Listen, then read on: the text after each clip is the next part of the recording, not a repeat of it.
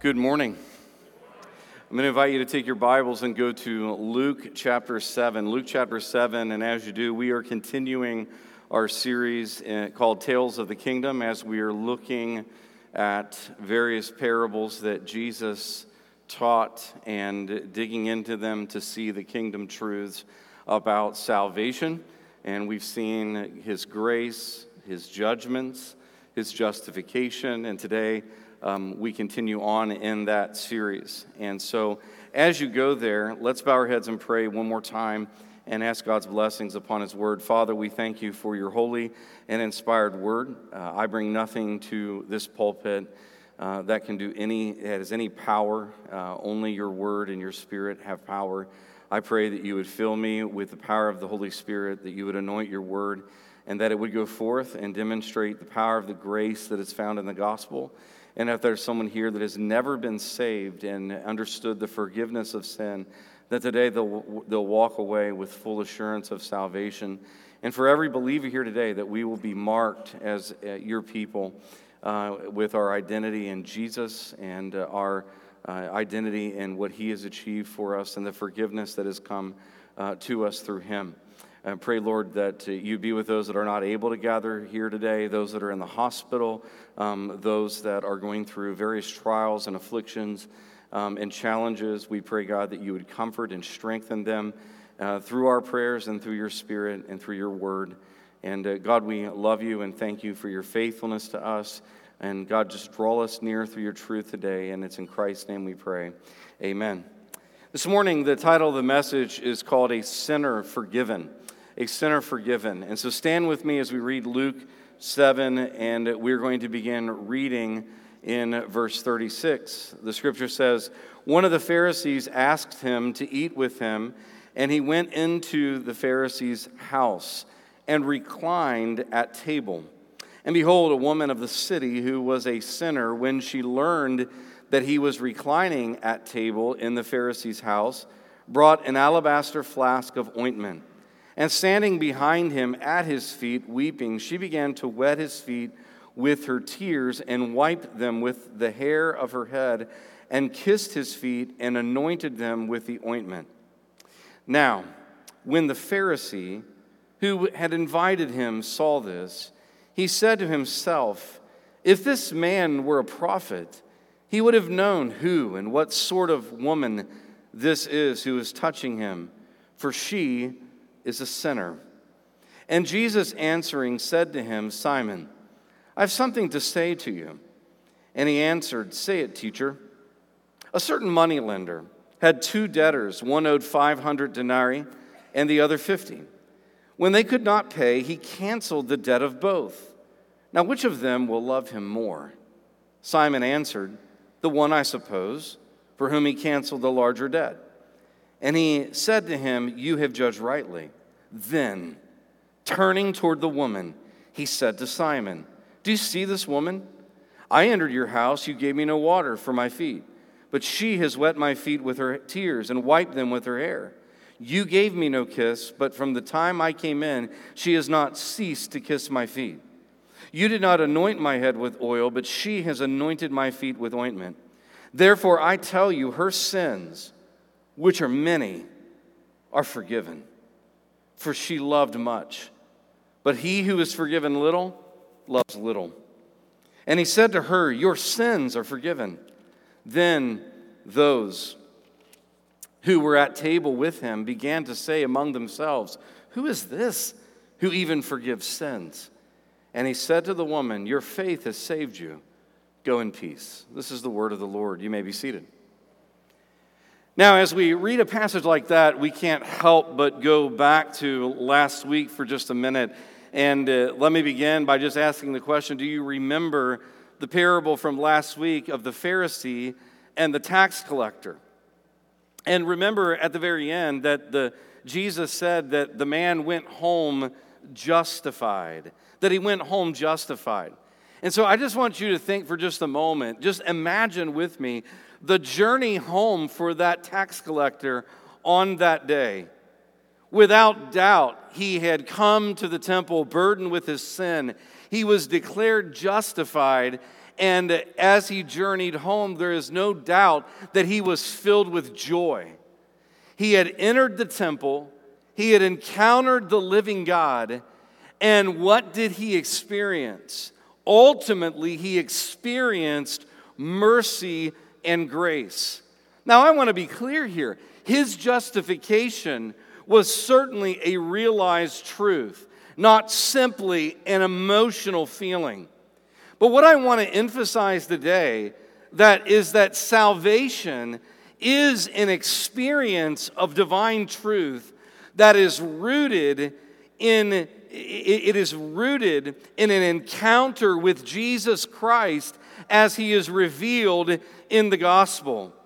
And so we must see that salvation, it's not just, an, it's not just intellectual knowledge. And, I, think sometimes that we can just kind of land there because we want to know the truth. And obviously, we must know the truth. But, but the reality is, is that salvation is not just head, it's heart, it's whole being. And the Puritans emphasize this a lot this word, not, not emotion, but experience, experiential. And in that sense, today, what, what I want us to think about are the people like the tax collector. Of course, that was the parable, but like people like who we're going to encounter this morning, who they encountered Jesus Christ and they had an experience with him that transformed them. And that experience, hear me, is an experience with the truth. The truth. In other words, the truth then impacts our whole being.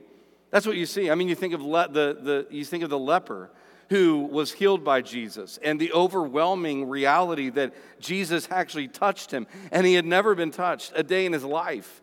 We think of Matthew, the tax collector, who Jesus went up to and called him to follow him, and he gave up everything. But again, these, these were encounters with Christ where divine truth was experienced.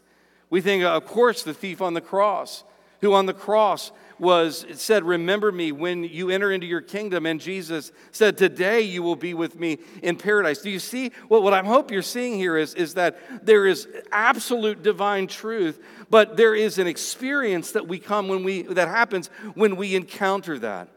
And so while the tax collector experienced grace today we consider a very short parable of someone who experienced forgiveness and this parable is actually rooted in a real, what, what actually drives the parable is an actual, an actual episode in Jesus' life and ministry. It is different in that the parable serves the encounter that the person had with Jesus, that is, the Pharisee and this woman. And so we might call the scene an unexpected party. Just kidding, that's not true for those of you like Lord of the Rings. It's actually, we might say, a dinner with a Pharisee, because that's what happens here a dinner with a Pharisee. Now, what's interesting is, is if you go back to Luke 5, Jesus had dinner with a sinner. And I don't mean that just to rhyme, it just happens to rhyme. And so if you go back to Luke chapter 5, you'll read how Jesus went into the house of Levi, the tax collector, and he had dinner with him. But here, what is interesting, and in that case, in, in that case, it was the Pharisees that intruded on the dinner. In this account, here in Luke chapter 7, we see that he's having dinner with a Pharisee, and it's a sinner that intrudes on this party. Jesus had been invited to attend this dinner at the home of a Pharisee by the name of Simon. Pharisees, as we said last week, exerted great hostility toward Jesus. And so it was unique that this Pharisee had invited Jesus to have dinner with him. There, there, certainly, he had other motives. He probably wanted to question him, corner him, so on and so forth. But while at this dinner, an unnamed woman approaches Jesus out of the shadows with an alabaster box, which would be expensive perfume, to anoint him or to present to him. This is not to be confused with a similar incident that occurs in the other three Gospels. On the other occasions, it was actually Mary of Bethany who anointed Jesus, and this occurred toward the end of his ministry. Here in Luke chapter 7, Luke includes this episode totally different. in order to demonstrate Christ's amazing love toward the sinful, the immoral, and the rejected. And so that, that is why Luke includes this here in Luke chapter 7.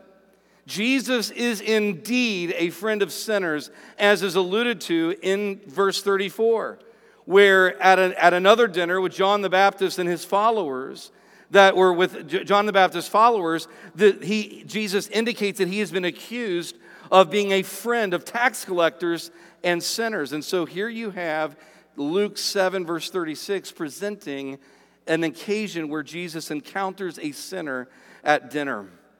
And so Jesus indeed is this friend. And so the key kingdom truth that I want you to see is this sinners who are forgiven completely through Jesus will love him greatly. That's what you see here. That sinners who are forgiven completely through Jesus will love him greatly. No doubt this is a theme in the Gospel of Luke because, as I said, you see this in Luke 5. And so I want us to see this truth in three, way, in three headings. First, we want to consider the uninvited guest. And then we want to consider the second thing, the unfolded story. And then we'll look at the unfathomable grace that is in this text. So, sinners who are forgiven completely by Jesus will love him greatly. First, let's look at the uninvited guest.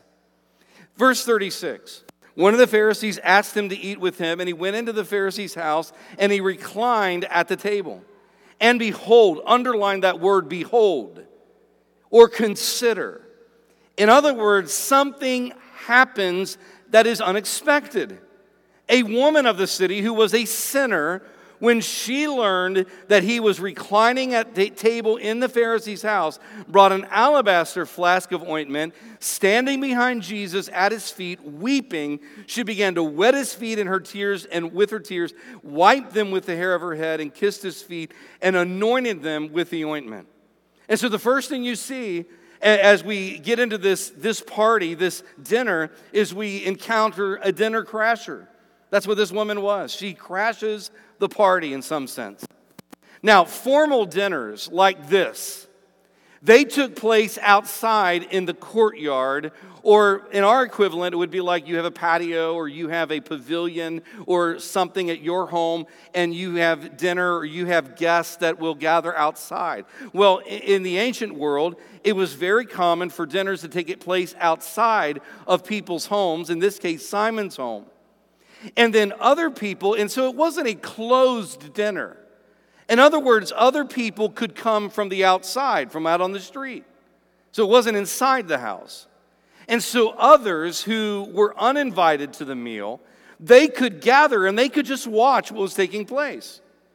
They would watch from the outside space. Usually, they would stand against the wall to simply observe.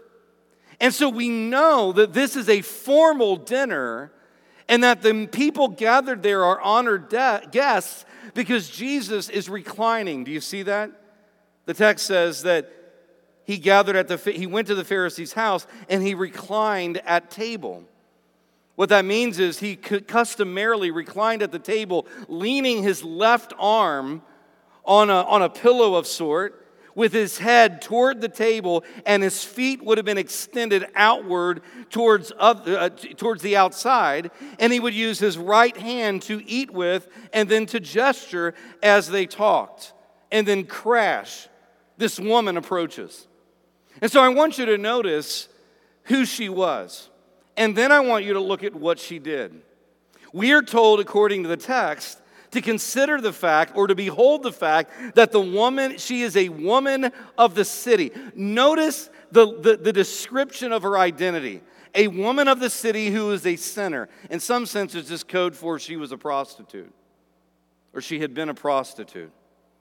She had been a prostitute who, was a, who had lived a sinful life. She is a social outcast. Remember what we said about tax collectors? That they were included with the most debased of society? This woman is in that category. She is morally debased, she is religiously unclean. And in light of that, as religiously unclean and morally debased, while she would not have been forbidden to be there, she was certainly not invited or welcomed at the table. She was to be in the shadows, against the wall, in the dark.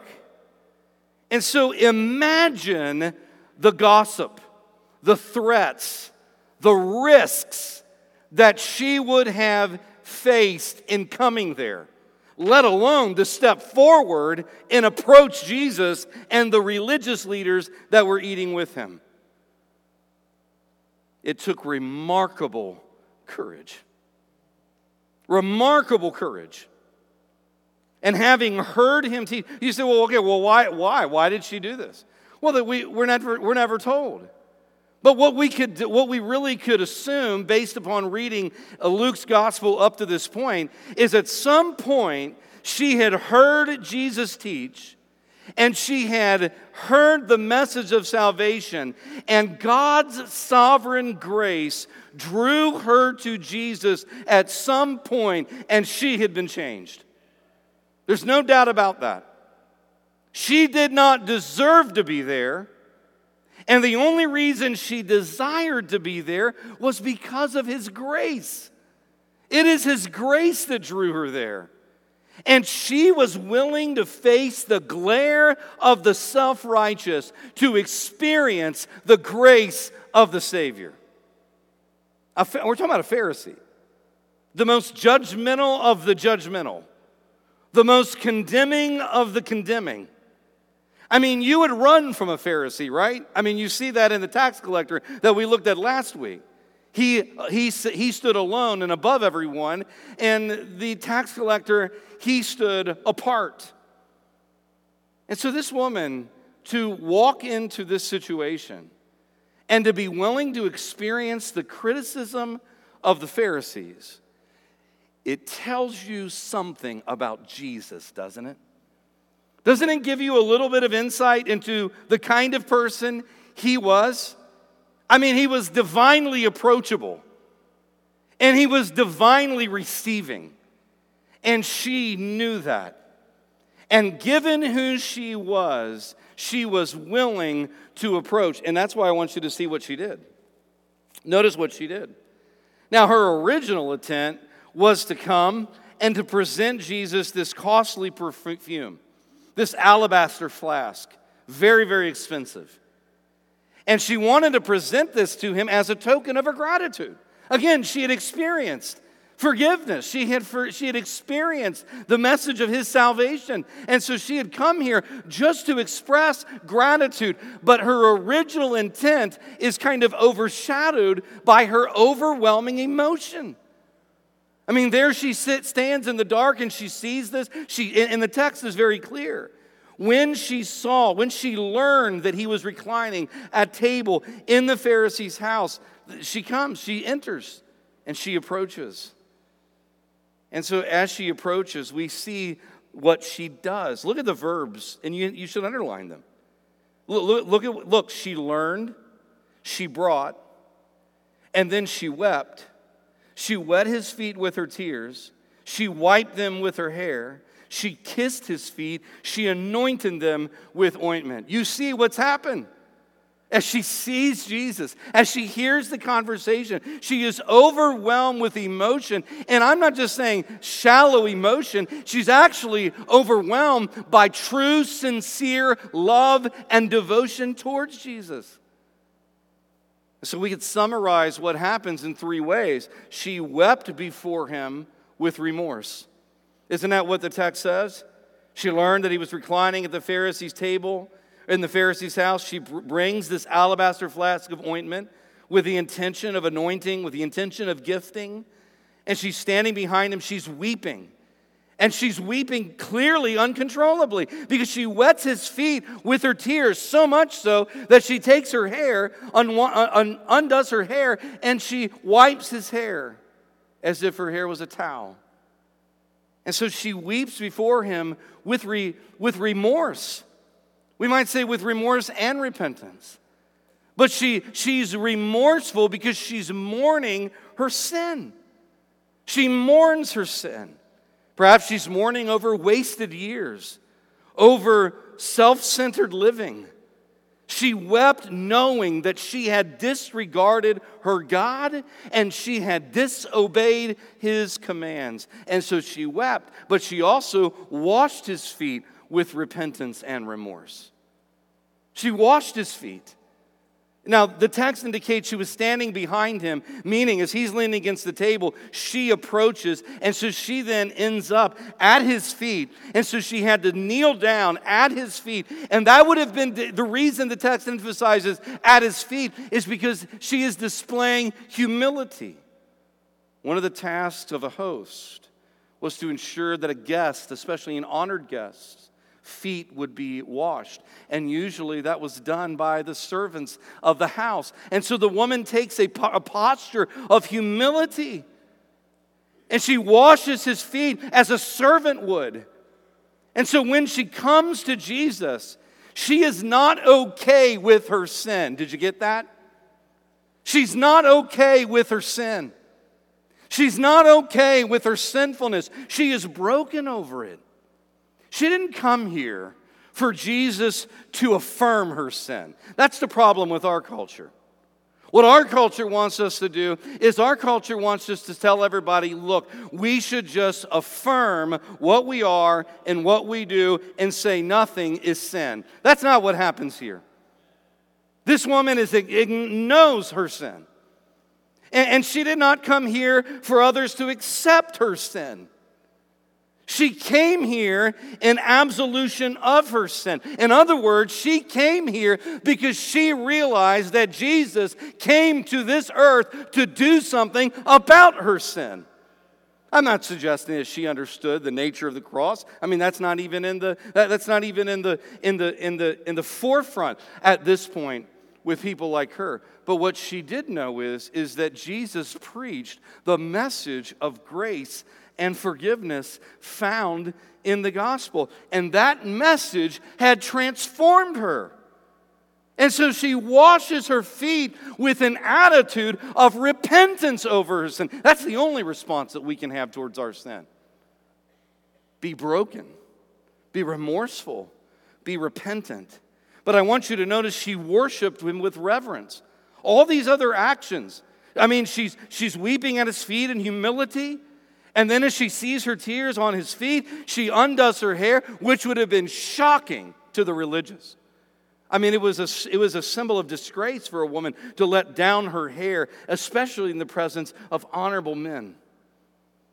And so, just paying attention to none of the, that stuff, she lets her hair down and she washes the feet of Jesus and, and then she kisses his feet. And so, and here's what I want you to see when she kisses his feet, that would be that, that was a sign of honor.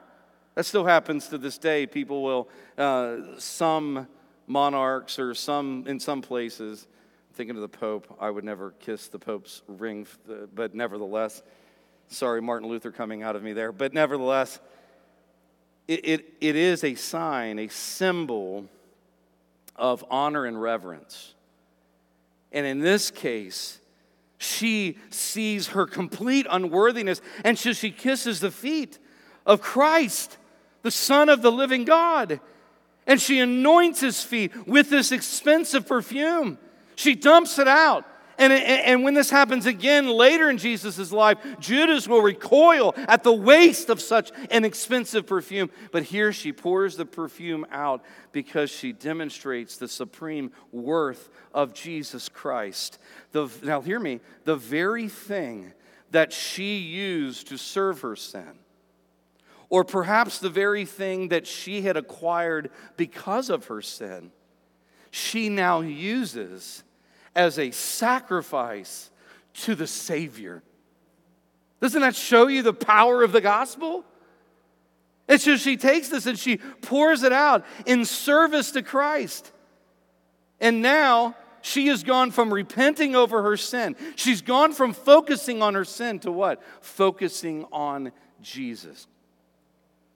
And so, what I think you see here is, is that she came to Jesus as a repentant sinner that was who was filled with love and devotion toward him. And I think what you see there is clearly how we are to approach him with true repentance over our sin and joy over who he is as the Savior.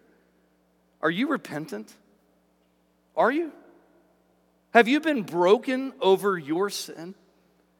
Have you ever been so broken over your sin that you wept? I'm not suggesting that crying is required, but I would say that we are to be broken over our sin. You see, one of the things I, I think we often neglect is the fact I don't think I, I, would have a problem with anyone in here that would say, Well, I believe in Jesus. But the real question, especially if you've grown up in church, oh, you believe in Jesus? I mean, every kid in here probably would say, I believe in Jesus. But let me ask you, have you been broken over your sin? Have you ever been convicted over your sin? Have you ever seen the horror of your sin? Have you ever seen the wickedness of your sin? Have you ever stood before Jesus Christ and acknowledged that your sin is so terrible that it makes you worthy of nothing but hell? I mean, I, I think that it is an absolute biblical requirement that we repent of our sin if we're to be saved and then look to Jesus in joy for salvation. Listen to 2 Corinthians 7:10. For godly grief produces a repentance that leads to salvation without regret, whereas worldly grief produces death.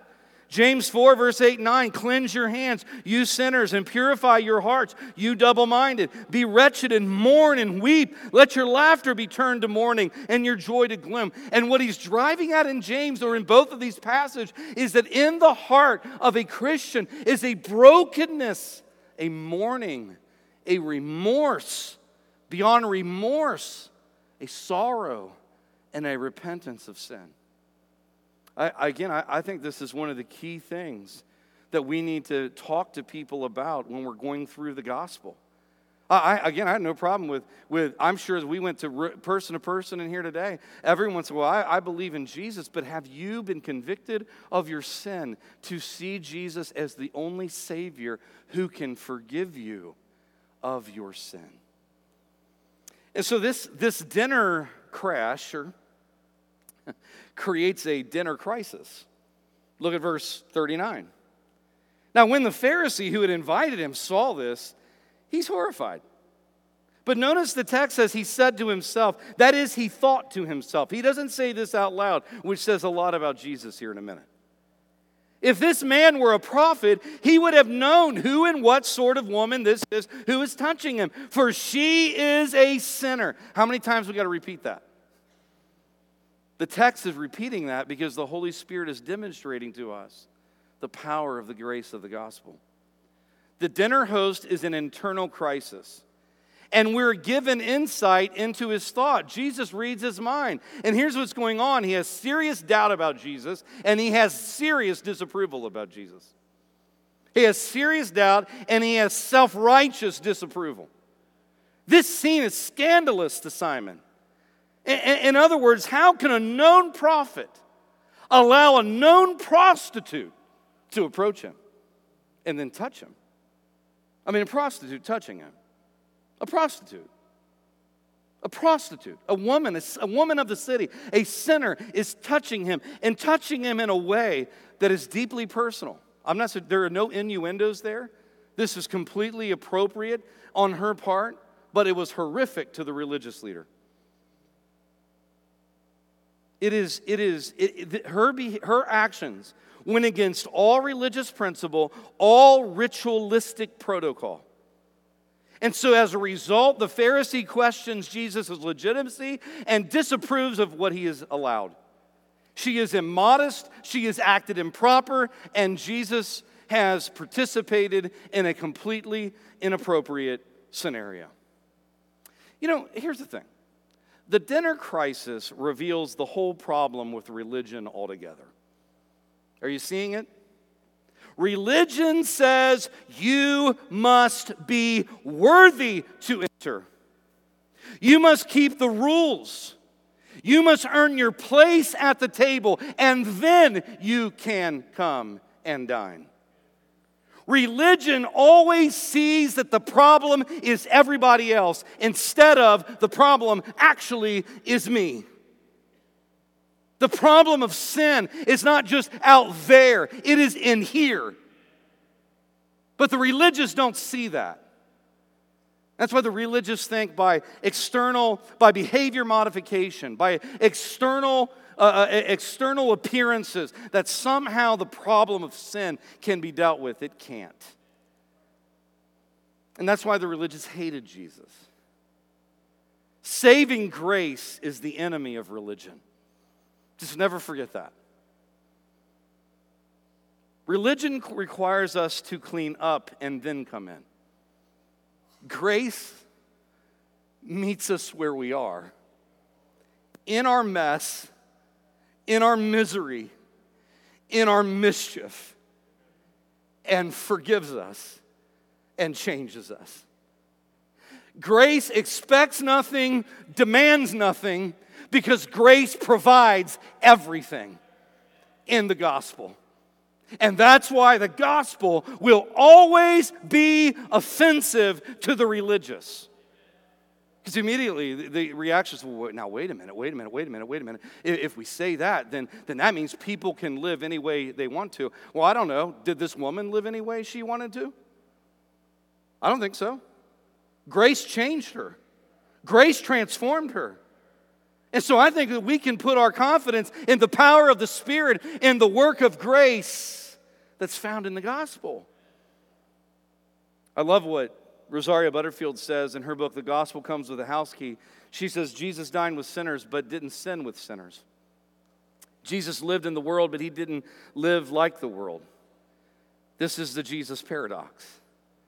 He can dine with sinners because he plans to transform sinners and people are transformed by his grace.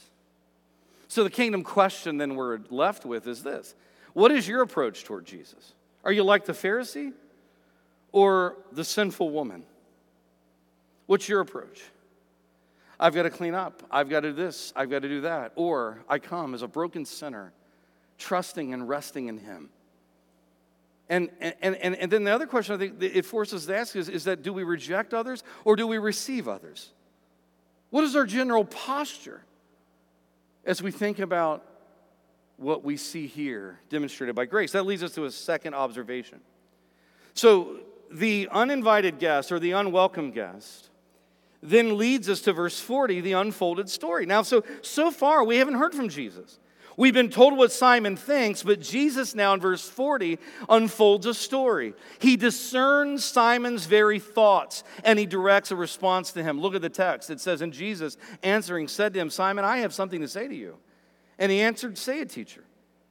And so he directs this to, and so it is astonishing because Jesus discerns his thinking and then speaks to his thoughts. And he tells a story for the religious. It says a certain money lender had two debtors. One owed 500 denarii and the other 50. When they could not pay, he canceled the debt of both. There's the parable. It's not like the other parables we've seen, is it? It's short, it's simple. And so the story is, is simplistic in that there's a lender and two debtors. Now, we're not told why they owed debt, but they owed, the one owed 500 denarii and the other owed 50 denarii. That would be two years' worth of salary versus two months of salary. That's what that would have been equivalent to. Two years of salary, that's how much debt the one owed, and then two months of salary, 50 denarii, that's what the other owed. In either case, they could not pay their debt. You picking up on this? Neither one could pay their debt. The debts were that significant. They had no ability and they had no assets to pay what they owed. So the lender cancels the debt of both of these men. We're not told why the men were in debt. We're not told why the lender forgave them. It's irrelevant. The money lender can do whatever he wants to. And so he showed grace. There's no reason, there's just grace. And so we should see where Jesus is going with this. Both of these men in the parable have been forgiven, both deserve nothing, and both had every reason to be grateful. Do you see that? Both of them had every reason to be grateful. And so then Jesus answers a, asks a question. Now, which of them will love him more? Well, Jesus knew the answer. He was pressing Simon to think about himself. This is one occasion where clearly the parable is certainly pointing at us. It's a self examining question because you can't separate the two debtors. There's a Pharisee and there's a woman. Is one without a debt or are they both dead? Shouldn't Simon be asking, What's my debt? Shouldn't Simon be wondering, why he hasn't responded to Jesus the way this woman has responded to Jesus? Well, at least Jesus is going there, isn't he? The parable really indicts Simon. And so then he, in the, the indictment comes because he's got nowhere to move, he's got nowhere to go. And so Jesus asks the question, and you have an answer of truth. Simon answered Jesus, verse 43, the one I suppose. He's a little reluctant, he's a little hesitant, I guess the one for whom he canceled the larger debt. And he said to him, You have judged rightly. Simon answers correctly. Jesus states to him, You have judged rightly. Simon's problem is that he does not see himself as a debtor, just the woman. I mean, it never crossed Simon's mind that maybe it's a grace that Jesus is even there eating with him, let alone that Jesus would allow this woman to approach him.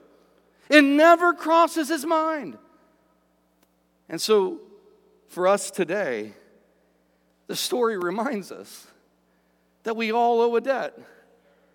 It doesn't matter if you're a $500 sinner or you're a $50 sinner, you're a sinner. and you might be a good sinner and you might be a really bad sinner, but all sinners deserve hell. And anyone who has experienced the grace of God through Jesus Christ ought to be overwhelmed by Jesus. Are you overwhelmed by Jesus? Are you overwhelmed that you, if you're a Christian this morning, that you are forgiven of your sin, that your debt has been canceled? See, that's where this is going. And so it leads us, and I'll get there. I got more to say about that. But it leads us to the kingdom question Are you able to see yourself in the story? I would not say that we should always read ourselves into the stories of the Bible. That's not what I'm saying. Okay? You're not David and your problems aren't Goliath. So that's a bunch of nonsense. But in this case, the parable is told because there's these, there's these figures that represent. Are you able to see yourself in the story? Are you able to see yourself? Are you aware of your sinfulness? Are you aware of your debt? Are you aware of your sin? And are you aware of your need for Jesus, Simon? I actually think that Jesus has a compassion here for Simon. Because you know, every Pharisee where we're given their name, they are transformed. I mean, the Pharisees that he interacted with, like on this personal level Nicodemus, Arimathea, Joseph Arimathea. And so that leads us to the final observation the unfathomable grace. Now, what Jesus does here after he gets Simon to say this is he unloads unfathomable grace. I, I just think this is so, so powerful. And he, here's the unfathomable grace. Here's what he does. First, he reveals the folly of self righteousness. Look at verse 44. Then turning toward the woman, he said to the Simon, Do you see this woman? I entered your house, you gave me no water for my feet, but she's wet my feet with her tears and wiped them with her hair. You gave me no kiss. But from the time I came in, she has not ceased to kiss my feet. You did not anoint my head with oil, but she has anointed my feet with ointment. Do you see what he's doing? In other words, you should have been doing the very thing she's been doing. You're no righteous man, you're a ruined sinner. And so Jesus makes a pointed and powerful application. Do you see this woman? Well, of course he sees this woman. He stood here, he sat here and watched all of this. But Jesus is showing Simon, or at least showing the reader, what Simon does not see. You see, it's, it's just amazing that not once does he speak a word of condemnation to that woman. You see that? Instead, his condemnation is against Simon. This woman has had an experience in her heart, Simon. This woman has had an encounter with the living God. This woman has been justified. This woman has been forgiven. This woman has been transformed. But Simon, clearly you haven't because you've done nothing to demonstrate that you have repented of you, that you have seen your sin and need for me. You see, self righteousness does this. It, self righteousness, it, it, it makes us unable to see ourselves rightly, to see others rightly, and to see Jesus rightly. Do you see that? Self righteousness, the self righteous Pharisee cannot see his own sinfulness but he can certainly see everyone else's sinfulness. But the most tragic thing is, he doesn't see Jesus. He doesn't come to Jesus and say, Forgive me. The sin is not the problem, it's the, the lack of seeing one's need for forgiveness that is the problem. And so their actions prove it all. And so if we're looking at customary things, this woman has been the true host. Simon is not. A true host would have done what? A true host would have done all of these things, would have honored with a kiss the well honored guest, it would have made ensured that his feet were washed, would have presented gifts of appreciation. This Simon sees nothing of this in Jesus, but it leads to a second thing the unfathomable grace first shows the folly of self righteousness, but it also renders the forgiveness of sin. Now, now look at verse 47. You've got to see this. Therefore, I tell you. Who's he telling this to? Simon. Now, imagine you're the woman, right? He's talking about you to Simon. he says to Simon, I tell you, her sins, which are many, are forgiven, for she loved much, but he who is forgiven little loves little. And so, and, and so notice here then verse 48, he said to her, Your sins are forgiven. And then those who were at the table with him began to say, Well, who's this who even forgives sins? Jesus twice announces her forgiveness. Isn't that profound? First, she tells him she's forgiven. Which ought to make Simon think, well, what about me? She's forgiven, Simon. Imagine you're the woman and you hear Jesus tell the most religious of all that you have been forgiven of your sin. And I want you to see here, this is a snapshot of, of the snap, snapshot of the gospel. Her sins are many, his mercy was more, and then her love was much. You see it? And, notice what he says. I tell you her sins, which are many. In case you're thinking that Jesus somehow just overlooks sin, as if Jesus just dismisses sin, he tells Simon, I know she's a sinner. And that makes what's happened even all the more glorious. I know she's a sinner. I know every sin she's committed. I know that she's a great sinner. Her sins are not unknown, and nor are they overlooked by our Lord. And in saying that, he's not making prostitution respectable, he is making salvation possible. He is making salvation possible. And in fact, we would say he makes it a reality because he forgives her. Her sins are many. What of it? She is forgiven. His mercy is more. Though her sins were many, his mercy extends forgiveness. He tells Simon that her sins are forgiven, and he says to Simon, But he who is forgiven little loves little. She loves much because she's been forgiven of much. It's not that Simon's been forgiven of little. His point is, is that if you've not experienced true forgiveness, you don't get what's happening here. Imagine the love. Now, now get this. Stay with me. Look what happens. And then he said to her, after he speaks to Simon, he looks to her and he says it twice. How many times was she, were, are we told she's a sinner? Twice, Jesus says, she is forgiven. And the second time, he looks at her and he says, You are forgiven.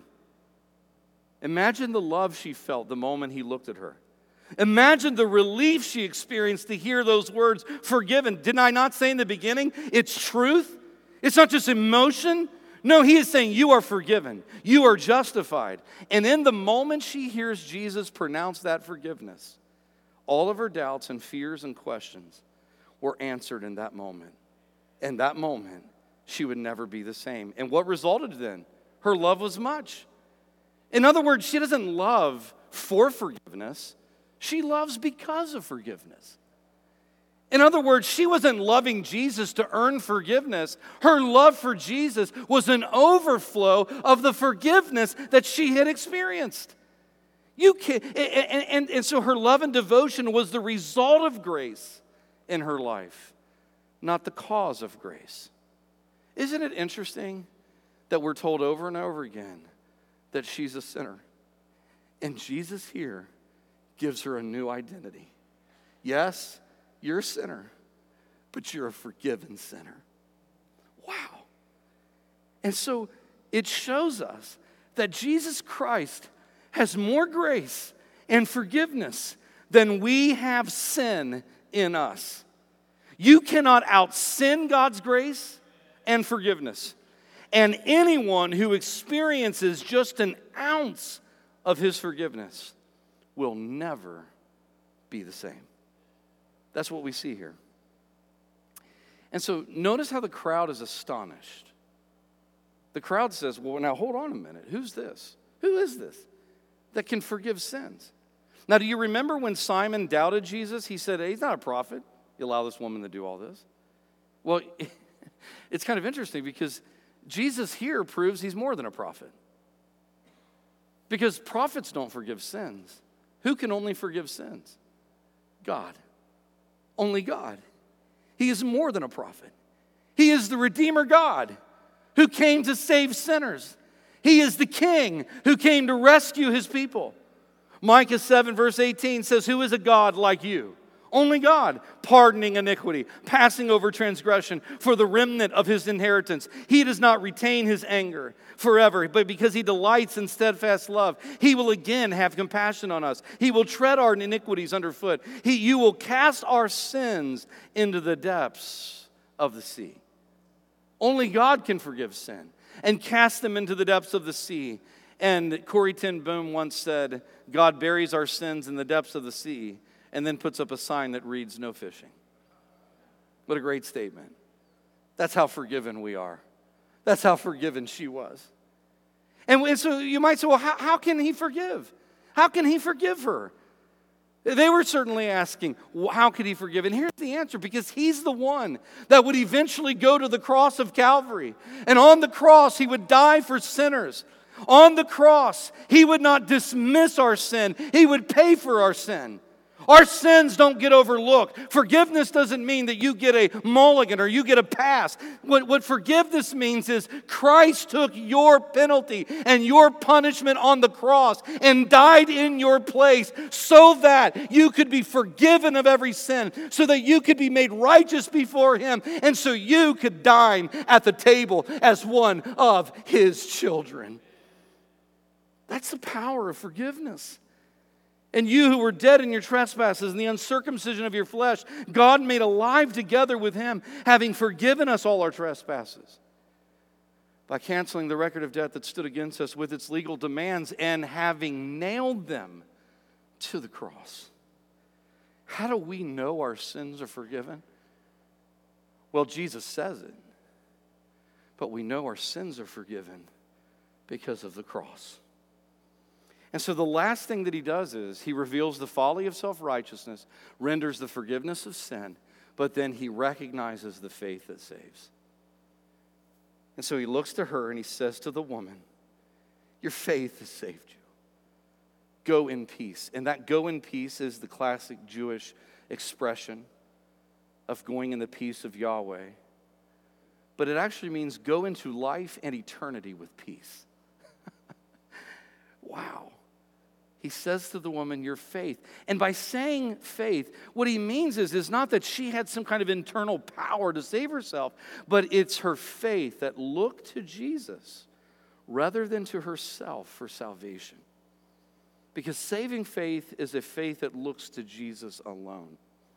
Joel Beeke writes Faith is the empty hand that receives Christ and all his benefits.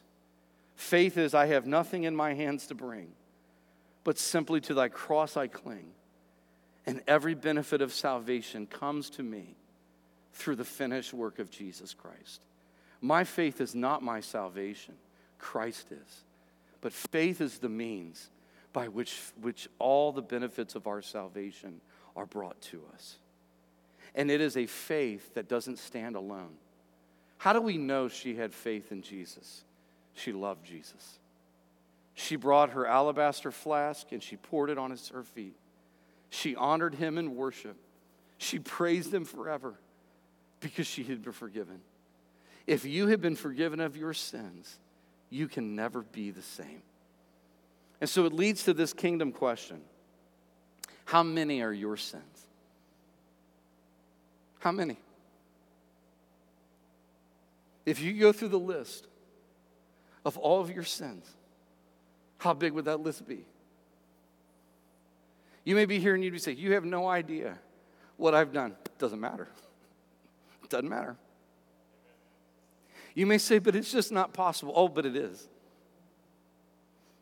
Because Jesus Christ loves sinners and went to the cross to purchase our salvation.